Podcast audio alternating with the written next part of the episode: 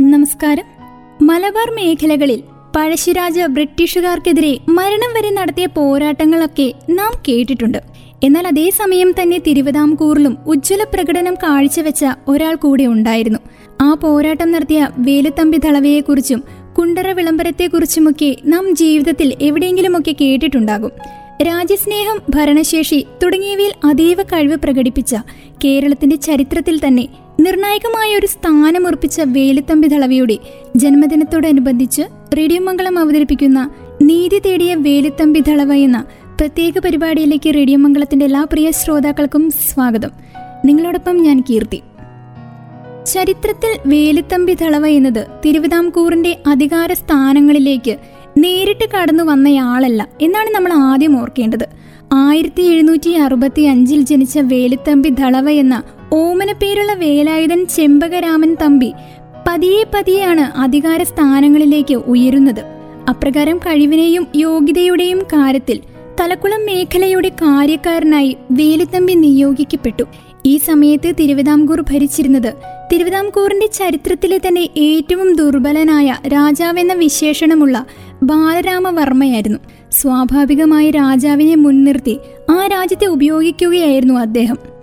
ഇത്തരത്തിൽ ദുർബലനായ രാജാവിനെ ഉപയോഗപ്പെടുത്തിയ മന്ത്രിമാരായിരുന്നു ജയൻശങ്കർ നമ്പൂതിരി ശങ്കരനാരായണൻ ചെട്ടിമാത്തു തരകൻ.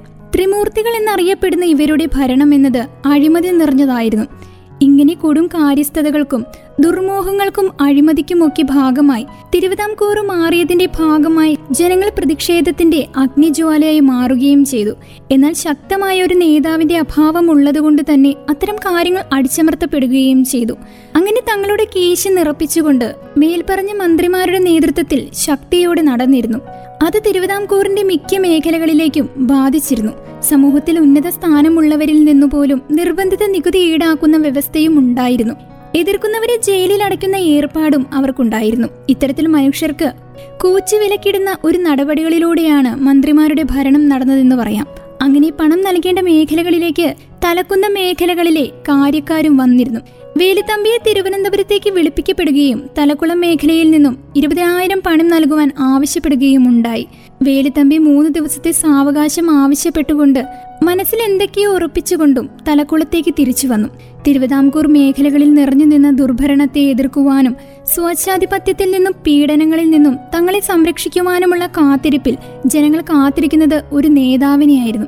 അത്തരത്തിലുള്ള നേതാവിന്റെ തുടക്കത്തിനായിരുന്നു തിരുവനന്തപുരത്തേക്കുള്ള വിളിക്കപ്പെടൽ കൊണ്ട് ഉണ്ടായത് തെളിക്കുളം മേഖലയിലേക്ക് തിരികെ എത്തിയ ധളവ ഒരു പൊതുയോഗം തന്നെ വിളിച്ചുകൂട്ടുകയുണ്ടായിരുന്നു രാജാവിന്റെയും മന്ത്രിമാരുടെയും ദുർഭരണത്തെ എതിർക്കണമെന്ന സമ്പ്രദായം ഇല്ലാതാക്കണമെന്നും അതിനായി നാം നമ്മുടെ സകല ശക്തികളും ഉപയോഗിച്ച് പ്രതിരോധിക്കുവാൻ തയ്യാറാകണമെന്നും ജനങ്ങളോടായി വേലുത്തമ്പി ആഹ്വാനം ചെയ്തു. ആ ഉജ്ജ്വല പ്രസംഗത്തിലൂടെയും ആ ഉജ്ജ്വല വ്യക്തിത്വത്തിലേക്കും ആളുകൾ വന്നു ചേർന്നു ഒരു വലിയ വിപ്ലവമാണെങ്കിൽ കൂടെയും നാം അനുഭവിക്കുന്ന അവകാശങ്ങൾ തട്ടിയെടുക്കുവാൻ നോക്കുന്നവർക്കെതിരെ പോരാടണമെന്ന ചിന്ത ജനങ്ങളിലേക്ക് പടർന്നു. അപ്രകാരമുള്ള ആഹ്വാനം ജനങ്ങൾക്ക് ഒരു നേതാവിനെ സമ്മാനിച്ചു. തിരുവനന്തപുരത്ത് നിന്നും അടുത്തു നിന്നും അകലെ നിന്നും ആയുധധാരികളായ ആളുകൾ വന്നു ചേർന്നു. അങ്ങനെ ആളുകൾ മുന്നേറ്റത്തിന് പങ്കെടുക്കുന്നത് കണ്ട രാജാവിന് അപകടം മനസ്സിലാവുകയും വേലുത്തമ്പിയുമായി ഒത്തുതീർപ്പ് ആഹ്വാനവും ചെയ്തു. എന്നാൽ വേലുത്തമ്പിക്ക് യാതൊന്നും സംസാരിക്കുവാൻ ഉണ്ടായിരുന്നതുമില്ല. പകരം ചില നിർദ്ദേശങ്ങളാണ് അദ്ദേഹം മുന്നോട്ട് വെച്ചത്. പ്രധാനപ്പെട്ട ജയശങ്കരൻ നമ്പൂതിരി പറഞ്ഞുവിട്ട് നാട് കടത്തുക വേണം. ഇനി ഒരിക്കലും തിരുവിതാംകൂറിലേക്ക് പ്രവേശനവും നൽകരുത്. മറ്റുള്ളവരെ പിരിച്ചുവിടുകയും തക്കതായ ചാട്ടവാർ ശിക്ഷയും ചെവിയറുത്ത് വിടുകയും ചെയ്യണം. മറ്റൊന്ന് പല സാധനങ്ങളിലും ചുമത്തിയിരുന്ന അധിക നികുതികൾ ഇല്ലാതാക്കുക. ഇപ്രകാരമായിരുന്നു ആ ആവശ്യങ്ങൾ. രാജാവ് എല്ലാ നിർദ്ദേശങ്ങളും അംഗീകരിച്ചതോടെ ജനകീയ ശക്തിയിലുള്ള വേലുത്തമ്പി രാജ്യത്തിന്റെ പ്രധാന ഘടകമായി തുടങ്ങി.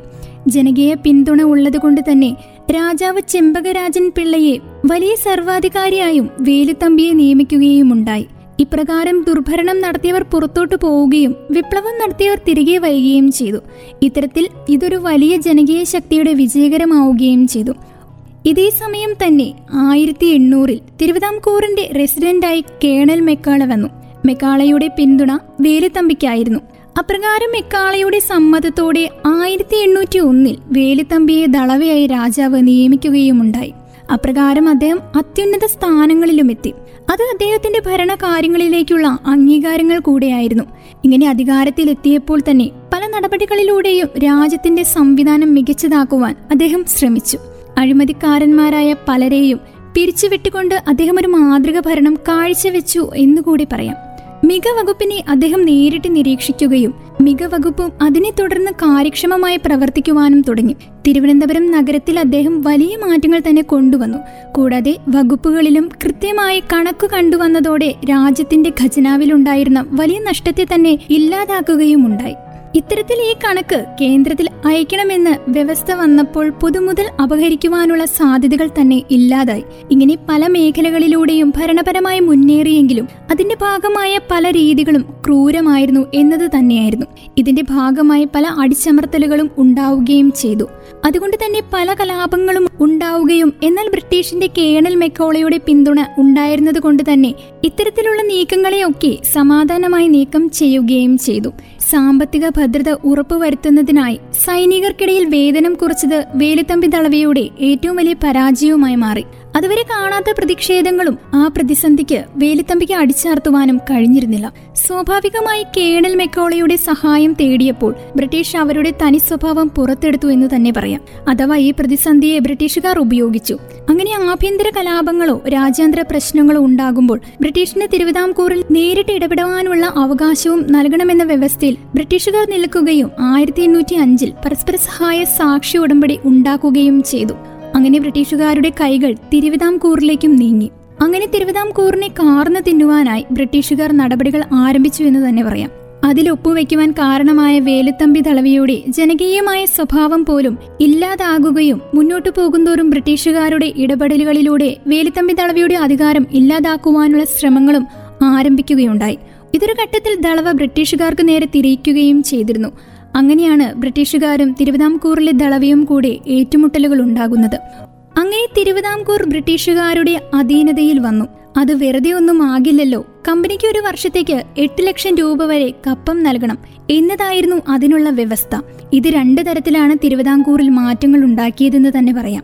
ഒന്ന് ബ്രിട്ടീഷുകാർക്ക് തിരുവിതാംകൂറിന്റെ പല ഭാഗങ്ങളിലേക്കും അധികാരങ്ങളുമായി കയറിച്ചെല്ലാം മറ്റൊന്ന് ഇത് കടുത്ത ജനരോക്ഷത്തിന് കാരണമാവുകയും ചെയ്തു. അതുവരെ അങ്ങേയറ്റം ജനസംഖ്യ ഉണ്ടായിരുന്ന വേലുത്തമ്പി ദളവ സ്വന്തം താല്പര്യങ്ങൾക്കായി തങ്ങളെ ഉപയോഗപ്പെടുത്തി എന്ന വാചകം പല ഭാഗത്തു നിന്നും ഉയർന്നു വന്നു. അത് വേലുത്തമ്പി ദളവയെ സംബന്ധിച്ചിടത്തോളം വലിയ തിരിച്ചടിയായിരുന്നു. തിരുവിതാംകൂർ മേഖലയിലേക്ക് കടന്നു കയറുവാൻ സാധ്യതയുള്ള ബ്രിട്ടീഷുകാരും കേണൽ മെക്കാളയുടെ നേതൃത്വത്തിൽ അദ്ദേഹത്തിന്റെ മേഖലകളിൽ നിർണായകമായ സ്ഥാനം ഉണ്ടാക്കുവാനും പരിശ്രമിക്കുകയും വിജയിക്കുകയും ചെയ്തു. അങ്ങനെ ആ അധികാരം സൃഷ്ടിച്ചെടുക്കുക എന്ന തന്ത്രം തിരുവിതാംകൂറിൽ പ്രഖ്യാപിച്ച കേണൽ മെക്കാള തിരുവിതാംകൂറിൽ തന്റെ ആഭ്യന്തര കാര്യങ്ങളിൽ പോലും ഇടപെടുന്ന ഒരു വ്യവസ്ഥയുണ്ടാക്കി. വേലിത്തമ്പി ദളവയുടെ പല അധികാരത്തെയും തടയുന്ന പല ശ്രമങ്ങളും ഉണ്ടായിരുന്നു. ഇത്തരത്തിൽ തിരുവിതാംകൂർ ഗവൺമെന്റിന് വൻ നികുതികൾ നൽകുവാനായി ഉണ്ടായിരുന്ന മാത്തുത്തരകന്റെ വസ്തുതകൾ കണ്ടുകെട്ടുവാൻ വേലുത്തമ്പി തളവ ഉത്തരവിടുകയുണ്ടായി. എന്നാൽ ഇവിടെ റെസിഡന്റായ മെക്കാള ഈ ജപ്തി റദ്ദാക്കിക്കൊണ്ട് ഉത്തരവിറക്കി. മാത്തുത്തരകനെ സഹായിക്കുന്ന ഒരു സ്ഥിതിവിശേഷം തന്നെ ഉണ്ടായിരുന്നു. തന്റെ മേഖലയിൽ അനാവശ്യമായി ഇടപെട്ട റെസിഡന്റിന്റെ ഈ നയത്തെ വേലിത്തമ്പിതളവ ശക്തമായി പ്രതികരിച്ചു. ഇതോടുകൂടി പ്രശ്നങ്ങൾ കൂടുതൽ കുലുഷിതമാവുകയും ചെയ്തു. വേലുത്തമ്പി തളവ മെക്കാളിയുടെ റെസിഡന്റിന്റെ സ്ഥാനത്തേക്ക് മറ്റൊരാളെ നിയമിക്കുവാൻ ബ്രിട്ടീഷുകാരോട് അറിയിക്കുവാനും ഉപദേശിക്കുകയും ഉണ്ടായി ഇത്തരത്തിൽ കമ്പനിയും തിരുവിതാംകൂറും തമ്മിൽ കൃത്യമായ അകൽച്ചയും ഉണ്ടായിരുന്നു. ഇത് തളവയുടെ നേതൃത്വത്തിലുള്ള യുദ്ധങ്ങൾക്കും വഴിതെളിച്ചു. ഇത്തരത്തിൽ കമ്പനി അനാവശ്യമായ കാര്യങ്ങൾ ഇടപെടുന്നതു തടയുന്നതിനായി കമ്പനിയുടെ കൂടെ ആഭ്യന്തര കാര്യങ്ങൾ ഇടപെടുന്നതിനാവശ്യമായ ഒരു ആയുധ വിപ്ലവം തന്നെ ഉണ്ടാക്കുന്നതിനായി വേലുത്തമ്പി തളവ തീരുമാനിക്കുന്നു. താൻ പറഞ്ഞതനുസരിച്ച് കമ്പനിയെ രാജാവ് വിളിച്ചപ്പോൾ തന്നെയും വഞ്ചിച്ചുവെന്ന് അദ്ദേഹം മനസ്സിലാക്കി. ഇത്തരത്തിൽ സുരക്ഷയെന്നും പറഞ്ഞ് തിരുവിതാംകൂറിനെ നാൾക്കുനാൾ വലിഞ്ഞു മുറുക്കുമെന്ന് മനസ്സിലാക്കിയ വേലുത്തമ്പി ദളവ നഷ്ടപ്പെട്ട സ്ഥാനം തിരിച്ചു പിടിക്കുന്നതിന് ഒരു സംഘം ആവശ്യമാണെന്ന് മനസ്സിലാക്കുകയും ചെയ്തു. അത്തരത്തിൽ പല കാരണങ്ങൾ കൊണ്ടും ബ്രിട്ടീഷുകാരെ തെറ്റി നിന്നിരുന്ന നിരവധി ചർച്ചകൾ അദ്ദേഹം നിർവഹിക്കുകയും ഉണ്ടായി അതിലെ പ്രധാനം കൊച്ചിയിലേതായിരുന്നു. കൊച്ചിയിലെ റെസിഡന്റുമായ അതിനു മുന്നേ തന്നെ പാളിയത്തച്ഛൻ തെറ്റിപ്പിരിഞ്ഞിരുന്നു. അങ്ങനെ ചെറുതെന്ന് പറയാമെങ്കിലും കൊച്ചിയിലും വടക്കൻ തിരുവിതാംകൂറിലും ആലപ്പുഴയിലുമൊക്കെ ഒരേ സമയം തന്നെ കലാപം പൊട്ടിപ്പുറപ്പെടുകയുണ്ടായി. ആലപ്പുഴയിലുണ്ടായ കലാപത്തിൽ ബ്രിട്ടീഷുകാർ കൊല്ലപ്പെടുകയുമുണ്ടായി. യഥാർത്ഥത്തിലെ ബ്രിട്ടീഷുകാർ തിരുവിതാംകൂറുമായി ഒരു യുദ്ധത്തിന് തന്നെ കളമൊരുങ്ങുകയുണ്ടായി. പിന്നീട് വേലുത്തമ്പിയെ ബന്ധനസ്ഥമാക്കുവാൻ രാജാവ് കൽപ്പിക്കുകയും ചെയ്തു. കലാപങ്ങൾ ഇല്ലാതാക്കുന്നതിന് വേണ്ടി വേലുത്തമ്പി വേഷം മാറി നടക്കുകയും വേലുത്തമ്പിയെ പിടിച്ചു കെട്ടുന്നവർക്ക് അയ്യായിരം പണം സമ്മാനമായി നൽകാമെന്ന് വാഗ്ദാനവും ചെയ്തിരുന്നു. പിന്നീട് അദ്ദേഹം പല ദേശങ്ങളിൽ സഞ്ചരിക്കുകയും ചെയ്തു. ഈ യാത്രക്കിടയിൽ അദ്ദേഹം കിളിമാനൂർ കൊട്ടാരത്തിലെത്തുകയും അവിടെ ഒരു ദിവസം തങ്ങുകയും തന്റെ ഓർമ്മയ്ക്കായി തന്റെ ഉടവാൾ അവിടെ നൽകുകയും ചെയ്തിരുന്നു. ശത്രുക്കളുടെ കൈകൊണ്ട് മരിക്കുന്നതിനേക്കാളും നല്ലതെന്ന് കരുതി അദ്ദേഹം തന്റെ കൈയിലെ കടാര കൊണ്ട് സ്വയം മരിക്കുകയാണ് ചെയ്തത്. ജീവനില്ലാത്ത വേലുത്തമ്പിയെ പോലും അനുയായികൾ വെറുതെ വിട്ടില്ല എന്നത് എടുത്തു പറയേണ്ടതാണ്. ഇംഗ്ലീഷുകാർ അദ്ദേഹത്തിന്റെ മൃതദേഹത്തോടു പോലും യാതൊരുവിധ നീതിയും നൽകിയിരുന്നില്ല. വേലുത്തമ്പി ദളവിയുടെ ബന്ധുക്കളെയും പിടിച്ചു തൂക്കിലേറ്റുകയുണ്ടായി. അദ്ദേഹത്തിന്റെ തലക്കുളത്തുള്ള വീട് ഇടിച്ചു നിരത്തുകയും മാവേലി ദ്വീപിലേക്ക് നാടുകടത്തുകയുമുണ്ടായി അദ്ദേഹത്തിന്റെ മൃതദേഹത്തോട് കാട്ടിയ അനാദരവായ ക്രൂരതയോട് കേണൽ മെക്കാളയോട് കാരണം ചോദിക്കുക പോലും ഉണ്ടായിരുന്നില്ല. എന്നാൽ വേലുത്തമ്പിയെ പിടിക്കുവാനായി അദ്ദേഹത്തിന്റെ ബന്ധുക്കളോടുണ്ടായ ഇമ്മണിത്തമ്പിയാണ് എല്ലാം ചെയ്തതെന്ന നിലയിലായിരുന്നു മെക്കാളയുടെ മറുപടി. എത്ര വലിയ ശക്തിയായിരുന്നാലും ഞാൻ അവരെ തകർക്കുമെന്ന് പ്രഖ്യാപിച്ച മരണം വരെ പോരാടിയ പഴശ്ശിരാജയെ പോലെ ഇന്ത്യൻ ചരിത്രത്തിൽ വേണ്ടത്ര സ്ഥാനം വേലിത്തമ്പി ധളവയ്ക്കും കിട്ടിയില്ല എന്ന് തന്നെ പറയാം. സെക്രട്ടേറിയറ്റിന് മുന്നിലുള്ള വേലുത്തമ്പി ധളവിയുടെ പൂർണമായ പ്രതിമ കേരളം ചരിത്രത്തെയും അദ്ദേഹത്തിന്റെ ഓർമ്മകളെയും പ്രതിദാനം ചെയ്യുന്നു. ഇതോടുകൂടി അദ്ദേഹത്തിന്റെ ജന്മദിനത്തോടനുബന്ധിച്ച് റേഡിയോ മംഗളം അവതരിപ്പിച്ച നീതി തേടിയ വേലുത്തമ്പി ധളവ എന്ന പ്രത്യേക പരിപാടി ഇവിടെ പൂർണമാവുകയാണ്. ഇത്രയും നേരം പ്രത്യേക പരിപാടിയിൽ നിങ്ങളോടൊപ്പം ഉണ്ടായിരുന്നത് ഞാൻ കീർത്തി. തുടർന്നും കേട്ടുകൊണ്ടേയിരിക്കും radio Mangalam ninety one point two. നാടിനൊപ്പം നേരിനൊപ്പം.